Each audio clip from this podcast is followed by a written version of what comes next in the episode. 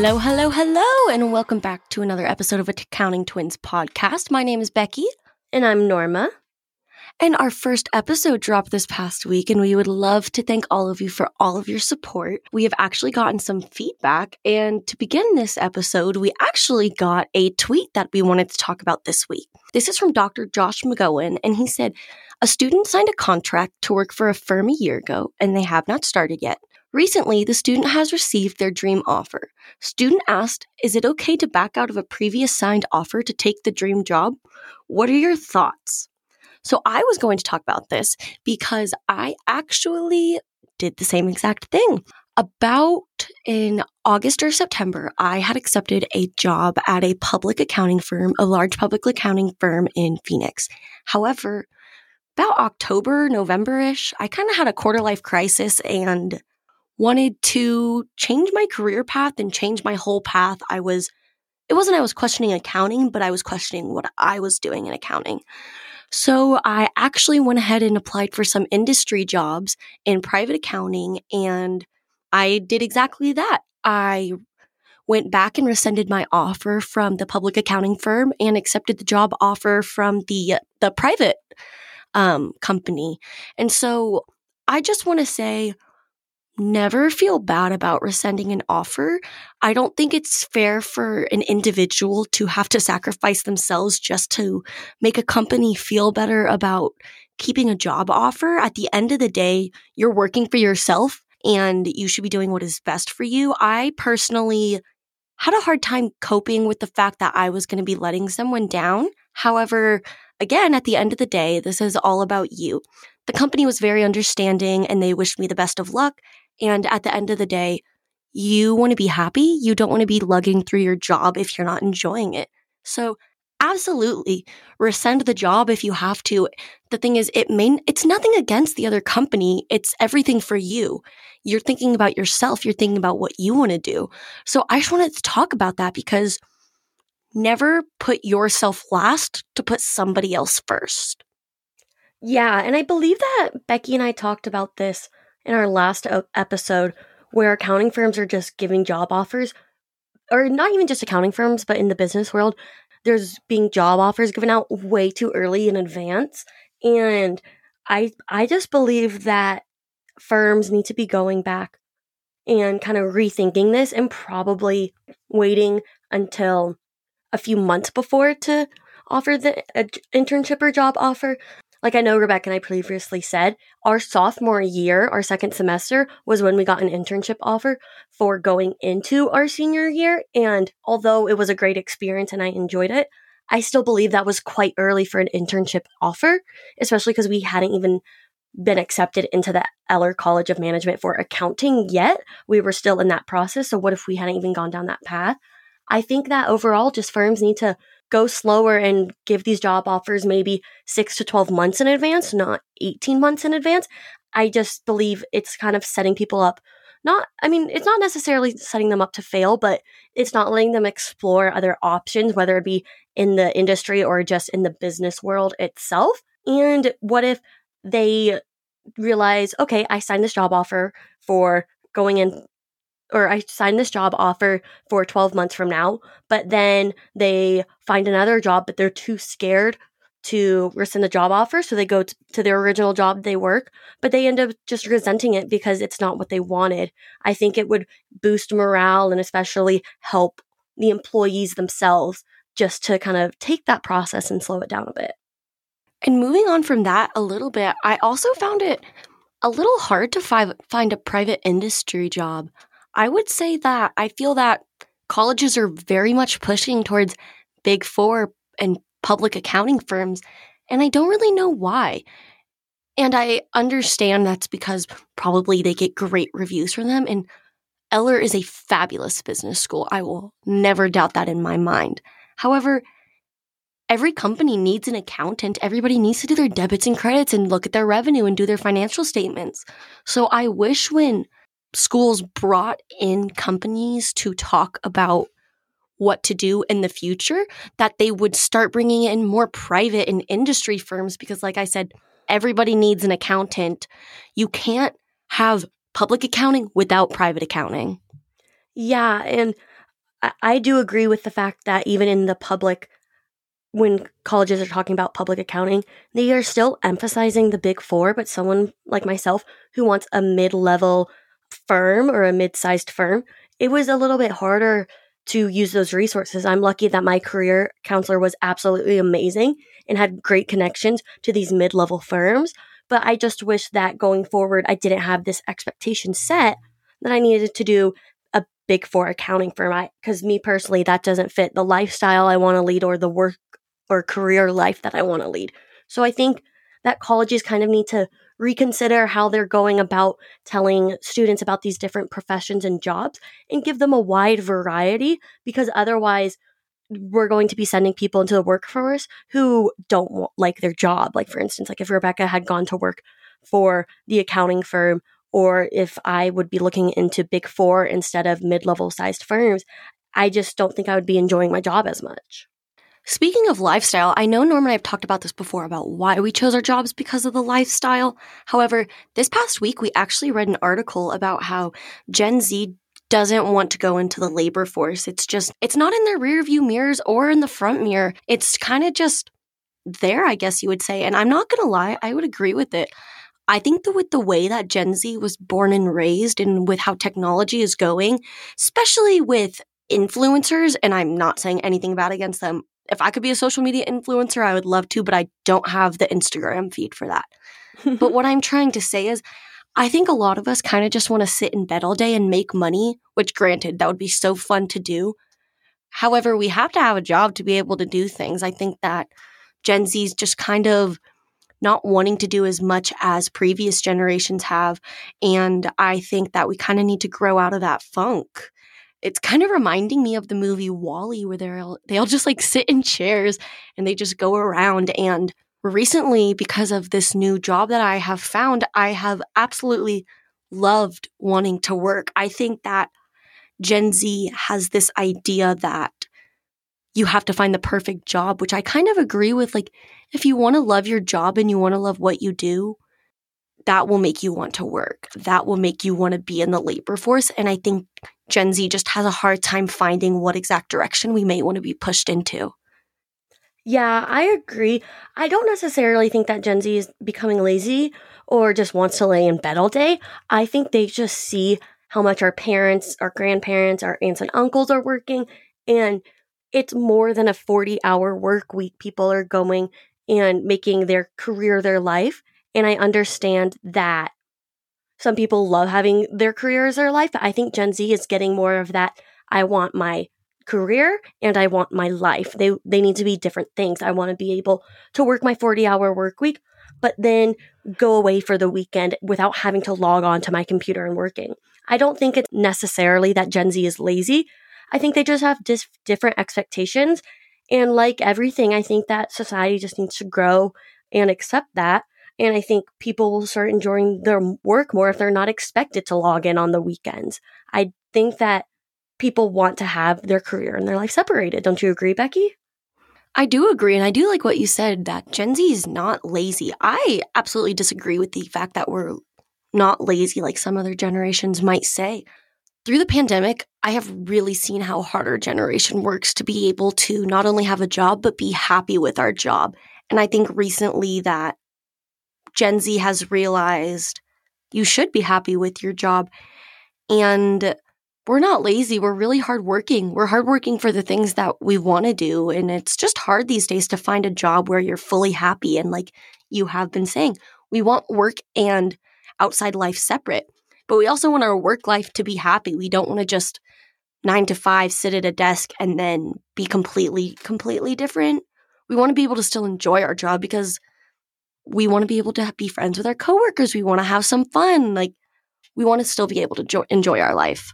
Yeah. And I think part of the reason that Gen Z does not dream of labor is because expectations are constantly being increased and raised in school, in the workforce. And it's kind of just hard to meet all these crazy expectations. I like, for example, if there's a benchmark, someone's going to want to go above and beyond that, and everyone else is going to follow in their lead. And then the benchmark is raised, and expectations are just keep getting raised to the point where it's insufficient, and students and employees are unable to meet these requirements. So they just are thought of as lazy because they're not meeting these requirements. Like, give an example of what was expected of students in five years ago versus now. If I feel like as if the bare minimum that's accepted now would have been the average that was a few years ago. And I understand that it's good, it can be efficient, and people can get a lot more work done and have better work. But I think people need to realize not everyone is going to be raising these bars and meeting in meeting and exceeding all these expectations. I think as a society, we need to get back and realize, okay, not everyone can do everything great and better than what you thought. And if we don't accept this, I think more people are going to be thought of as lazy and not wanting to do their work when that's not the truth.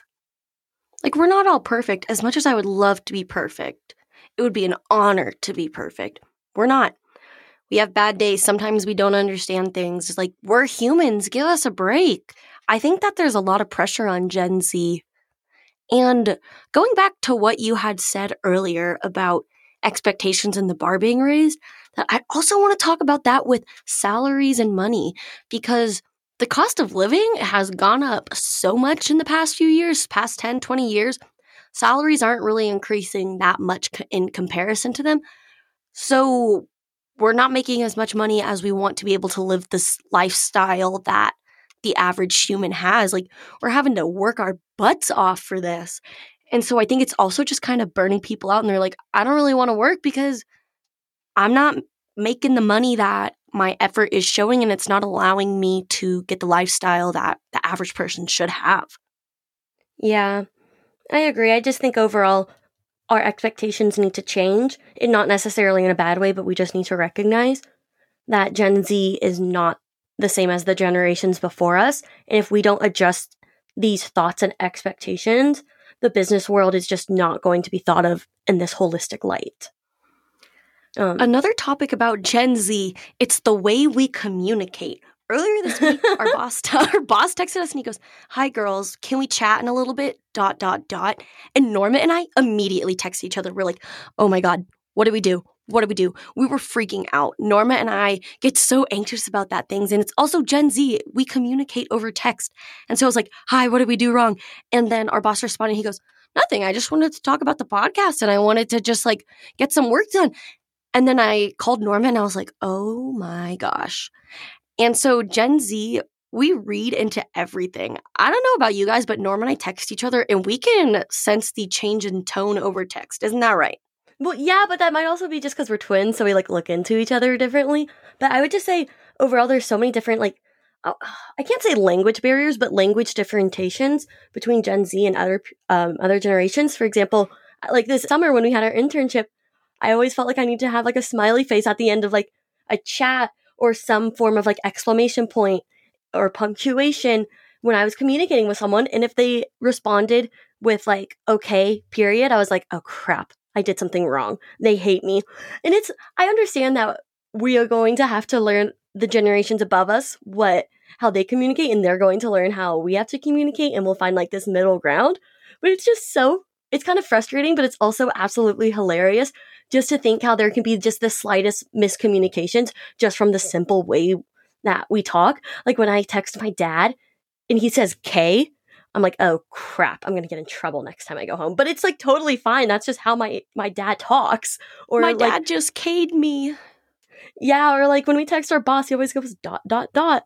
And usually, or like my friend's mom, if I text her and she goes dot dot dot, I'm like, I can't tell what that means. But at this point, I've just learned to accept it. But it's just so funny how there's so many different communication and language styles between generations. Recently, I've been sending audio messages over text so people can like get my tone of voice and enthusiasm and, when, or, and what I'm trying to say. Oh, and I've don't get me started on those. I hate when you do that. you don't like when I do the audio stuff? No, I don't like when people send me audio messages because half the time I'm like, in class. I don't want to listen to them. But also, granted, I live in my sorority house. So if I play an audio message and I don't have headphones in, everyone hears it and there's like no sense of privacy. So that you might just never told me this. I feel I felt like I've told you so many times because I never respond in an audio message. well, that sucks because I'm gonna keep continuing to do it. It's a lot easier than typing. So you gotta suck it up, Buttercup. I think it's just interesting to see these communication differences and i'm interested to see how it's going to go forward now when generations younger than us are communicating differently. Like when Becky and I are 40 years old and it's just straight emojis or pictures or something. By the time we're 40, it's probably like someone thinks something and then they can send it in a message to us. Oh my gosh, but then that'd be like reading minds, and I don't like, I don't want people to read my mind. That is my one wish. You know how everybody's like, what's your one wish? What would be your one superhero power? I want to read minds because I get so anxious wondering what people think about me, what they're thinking about. And I'm like, mm, I would like to read your mind. But also, sometimes I don't want to read people's minds. Like that would be just so weird. What if I'm taking an exam and I can read the person's mind next to me and they're thinking the wrong way to do a problem? I could never do that. I took two exams this week and I would hate to have heard the people around me what they were thinking because I was so in the zone. Oh my gosh, yes. This week was a lot for Becky and I. We had an exam on Monday, a presentation Wednesday, and an exam on Thursday. On top of like it's the scene it's quote unquote senior week for our sorority, so we had some like events going on with our families and with the sorority. So it has been so stressful, but honestly, it's now making I I mean this is just for me, I'm not sure about Becky, but it's making graduation feel a lot more real because now we're done with two of our classes and we have a final for our last class in 2 weeks and it's just it's kind of hitting home more. Like I know Becky and I have talked about so much in every episode how we're so burnt out. Graduation's coming so soon, but it's so soon now. Like it's two weeks from days from today. Fifteen. Yeah, like two weeks from now, we're going to be at um, Eller in like a little ceremony instead of working right now. It's it's so bizarre to think about. My roommates and I have this whiteboard up in the house, and I wrote X amount of days until graduation. And I remember when it was in the 60s and then the 50s. And now we're in the teens. We're almost in the single digits. Like, do you know how scary this is and how sad this is? I was telling my roommates and Norma last night over dinner that it feels like we are graduating, but it doesn't feel like anybody else is becoming done with school. It, this sounds so selfish, but it just seems like graduation is happening. It doesn't seem like the freshmen are becoming sophomores, sophomores, juniors, juniors, seniors. It just sounds like I am graduating. The world revolves around me. Yeah, and I know like I'm going to grad school next year, but at this point, graduation is all that I can think about. It I feel like I'm going to into the workforce like Becky, like I'm not coming back to like study for my CPA exams or to go to grad school. It's just so bizarre how I just have tunnel vision of graduation right now tunnel vision is the perfect word for it because we've been planning our grad party, we've been getting our grad dresses, we've been sending our our grad invites and all those things, and it's just straight tunnel vision. And like even our professors are like, only X amount more days until graduation, one more exam, blah blah blah blah blah, and I'm like, wow. So, like Becky and I said, we have finals in a few weeks and graduation. I think it would just be nice for Becky and I to talk about some of our study tips that we like accumulated over the years for anyone who's like st- still in school studying going to finals especially if you're an accounting major i think our study tips would be super helpful. Maybe i know everyone studies in different ways but this is just what becky and i have done that m- made us successful and keep and maintain good grades. I would say for accounting at least rewrite all of your notes. I'm the type of person where before accounting, I felt like I would make flashcards and just study them. But for accounting, I feel like I have to rewrite all of my notes just to understand it conce- conceptually. Because if you don't understand a a topic conceptually, you can't perform it. Like if you don't know what a debit and a credit is, you won't know how to do a journal entry. Agreed. I would also say a huge tip that Norman and I have done, which I love, is making a checklist. So let's say you're studying three chapters. I would write down, rewrite notes, do recommended homework, do in class problems, go over quizzes, go over exams. So then you would write that three times for chapter 11, 12, and 13, and then you check it off as you go. That way you're holding yourself accountable. And personally, what I like to do is I like to do notes of 11, notes of 12, notes of 13. And then you go to recommended homework 11, recommended homework 12, recommended homework 13. That way you're not doing all of one chapter at once. That way you can actually see what you are retaining. Personally, yeah, that's I, what I like to do. Also, Norman I've discussed this before, but we love to Zoom each other when we study, even if it's just holding each other accountable. And she's like, hey, get off TikTok. I know you want to watch those baby videos, but you got to be studying. And I'll be like, no, Scout and Violet. No, the twins. No, the babies. And, and then she'll be like, now you got to study. And I'll be like, okay. I know Rebecca mentioned like how she likes to do like chapter 11 notes, chapter 12 notes, chapter 13, and then go do like the recommended homework for each. I read in an article, I think in our psychology class freshman year, how it sometimes it's better to study different topics every day instead of like studying one topic one day, uh, one topic the next. Um, sometimes you can retain information more, but in my opinion, I'm doing better if I'm studying like chapter 11 one day, chapter 12 another, another day, chapter 13. Whereas Becky is like, she wants to do all notes one day, all recommended homework one day. I think it's just important to note that these study tips might not be for you, or you might have to do them in a different environment or a different route than us, and that's okay. Everyone studies differently. But I think it's also important to figure out what's best for you. I didn't know how to study until sophomore year. Like I was over studying. Like you should have met me freshman year. I had or sophomore year even. I didn't have a social life because I didn't know how to study. So I was over studying. Now I'm over studying just because I'm so overwhelmed with what to do, but I'm studying efficiently. You did have a social life freshman year and sophomore year, well, before COVID. But yeah, learn how to study. Learn how to etch off time in your book to have a social life and all of that. That's what I've had to learn how to do, especially with senior year. Because I graduate, I don't want to sit in my room all day. I want to be able to go out and I want to be able to hang out with my friends and enjoy the last few months of pure bliss. But another study tip that I will have best thing to me is go to office hours, go to review sessions. That is a big thing for me. I think review sessions are so important because you're just reteaching everything.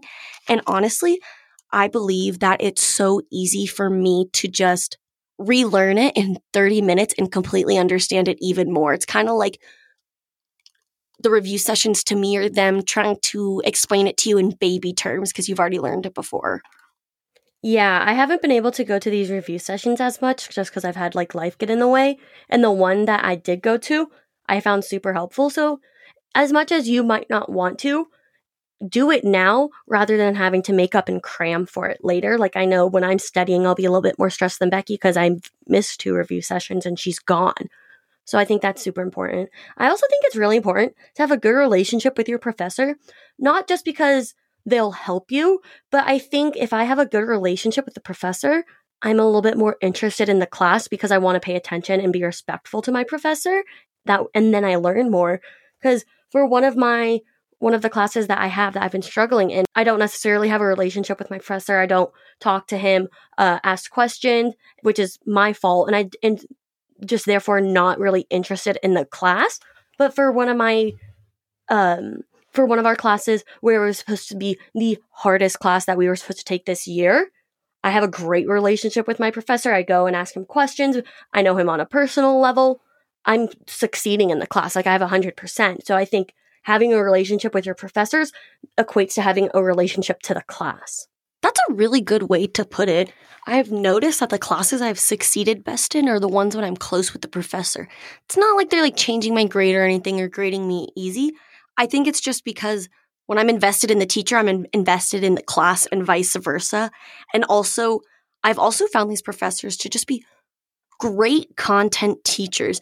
There are some professors who you know for a fact know the content inside and out, but I just have a hard time understanding how they teach. However, my favorite professors are so fabulous at teaching people who have zero clue about what it is when they're hearing about it for the first time.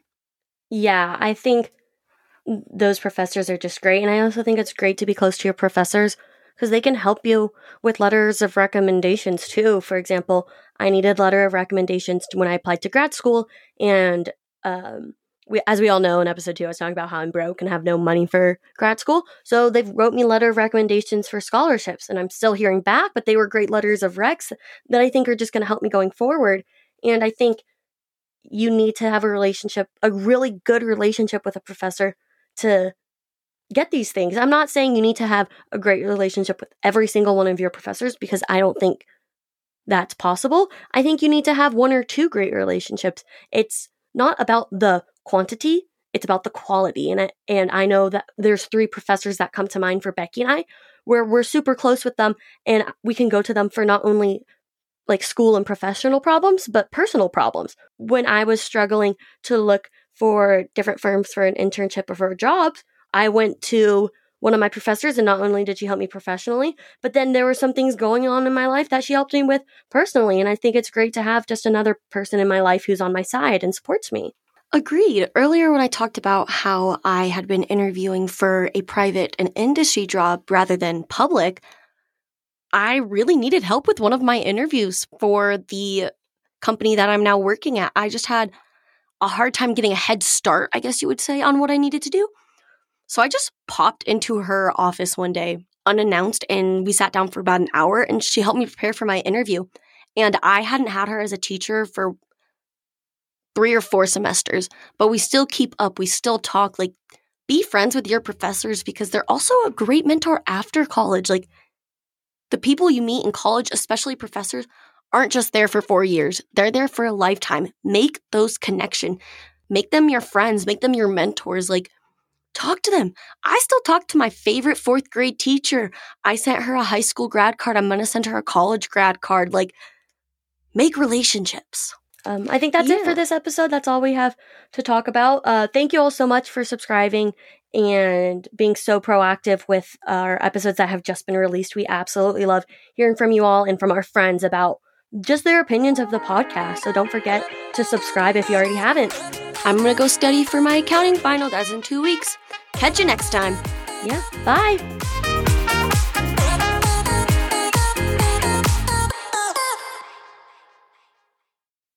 This has been a production of the Accounting Podcast Network.